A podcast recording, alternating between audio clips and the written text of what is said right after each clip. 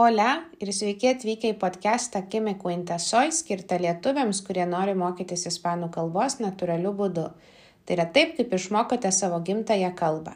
Šiame podcast'e girdėsite daug natūralios ispanų kalbos, paprastų istorijų esamajame bei būtajame laike, bei sužinosite įdomių faktų apie ispanakalbės šalis bei ispanų kalbos įvairovę.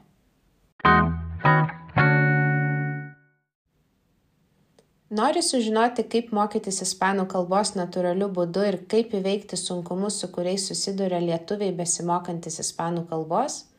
Prenumeruok ADCM Language School naujienlaiškį. Nuorodą rasi šio epizodo aprašyme. O dar daugiau įdomybių apie ispanų kalbą ir ispanakalbių šalių kultūrą rasi Facebook'e ir Instagram'e ADCM Language School. Episodio número 37. Anteayer, el miércoles, fue el Día de Todos los Santos. Fue el 1 de noviembre. Ese día, tanto en Lituania como en España, la tradición es visitar los cementerios y llevar flores. En el cementerio visitamos la tumba. La tumba es un lugar donde está enterrada la persona muerta. Cuando muere una persona, su cuerpo puede estar en un féretro o se puede incinerar el cuerpo, es decir, quemarlo, y poner las cenizas en una urna. Entonces, en la tumba enterramos, es decir, ponemos debajo de la tierra un féretro o una urna. Luego hay que decorar la tumba. En Lituania, después de enterrar un féretro o una urna, ponemos flores, velas y una cruz. Pero ¿sabías que las tumbas en España son un poco diferentes? Pues en el episodio de hoy mi amiga Elizabeth de León y yo vamos a comparar los cementerios y las tumbas en España y en Lituania.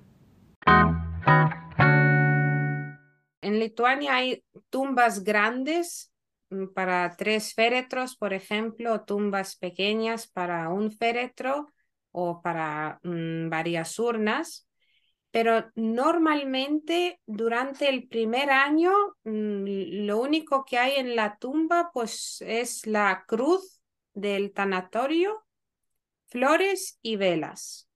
O sea, ya después otras flores, ¿no? Que, que compras.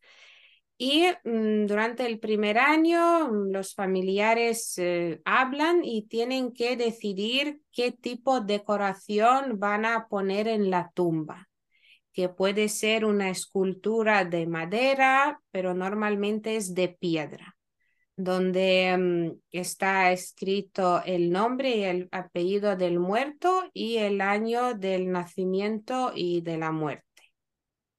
Y así decoramos la, la tumba.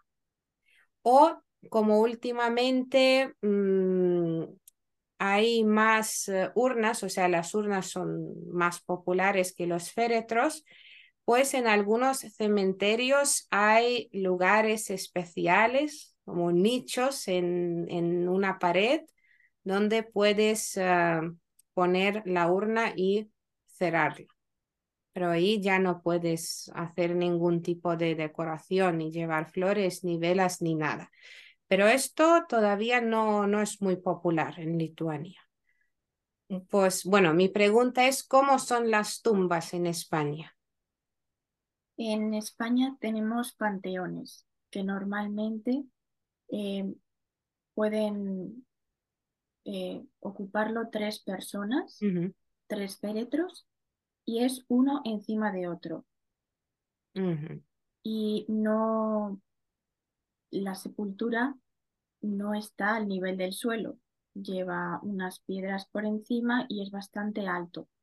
Y también tenemos nichos tanto para las urnas como para féretros también, pero en este caso solamente es para uno o dos féretros máximo. Normalmente uno. Y la decoración es como en Lituania. Tenemos una piedra con el nombre y las fechas del nacimiento y de la muerte y también ponemos muchas flores. Velas nunca ponemos. ¿Nunca? No. ¿Por qué? Tampoco lo sé. Vale, solo flores. Solo flores, tanto en los nichos como en los panteones. Y una vez a la semana o cada cierto tiempo, las personas van a, limpiarlo, los familiares cercanos. Hay personas que van una vez al año y hay otras personas que intentan tenerlo más curioso con más flores dependiendo de la época. Sí, bueno, eso en Lituania también ya depende de cada persona. Hay alguien que va una vez al año en eh, el Día de los Muertos, ¿no? Y otros que suelen ir más, más a menudo. Vale, pero las velas son muy importantes porque, por ejemplo, si tú, no sé, estás de viaje en otro lado de Lituania, y te acuerdas que, ah, puedo ir al cementerio, ¿no? Para visitar, entre comillas, algún familiar. Pues eh, puedes no llevar flores, pero llevar al menos una vela, eso sí. Y hay velas eh, especiales para cementerios. O sea, las velas son muy importantes.